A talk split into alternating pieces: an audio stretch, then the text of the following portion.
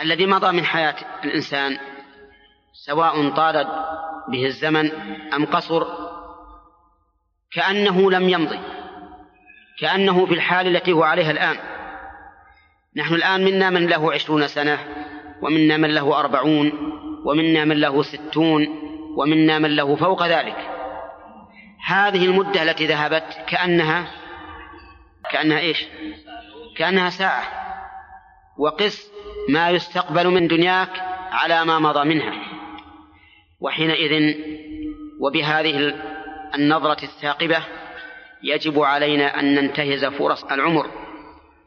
يجب علينا ألا تمضي ساعة من ساعات أوقاتنا إلا ونحن نعرف ماذا عملنا فيها وماذا حصل من تفريط حتى نتداركه بالتوبة إلى الله عز وجل.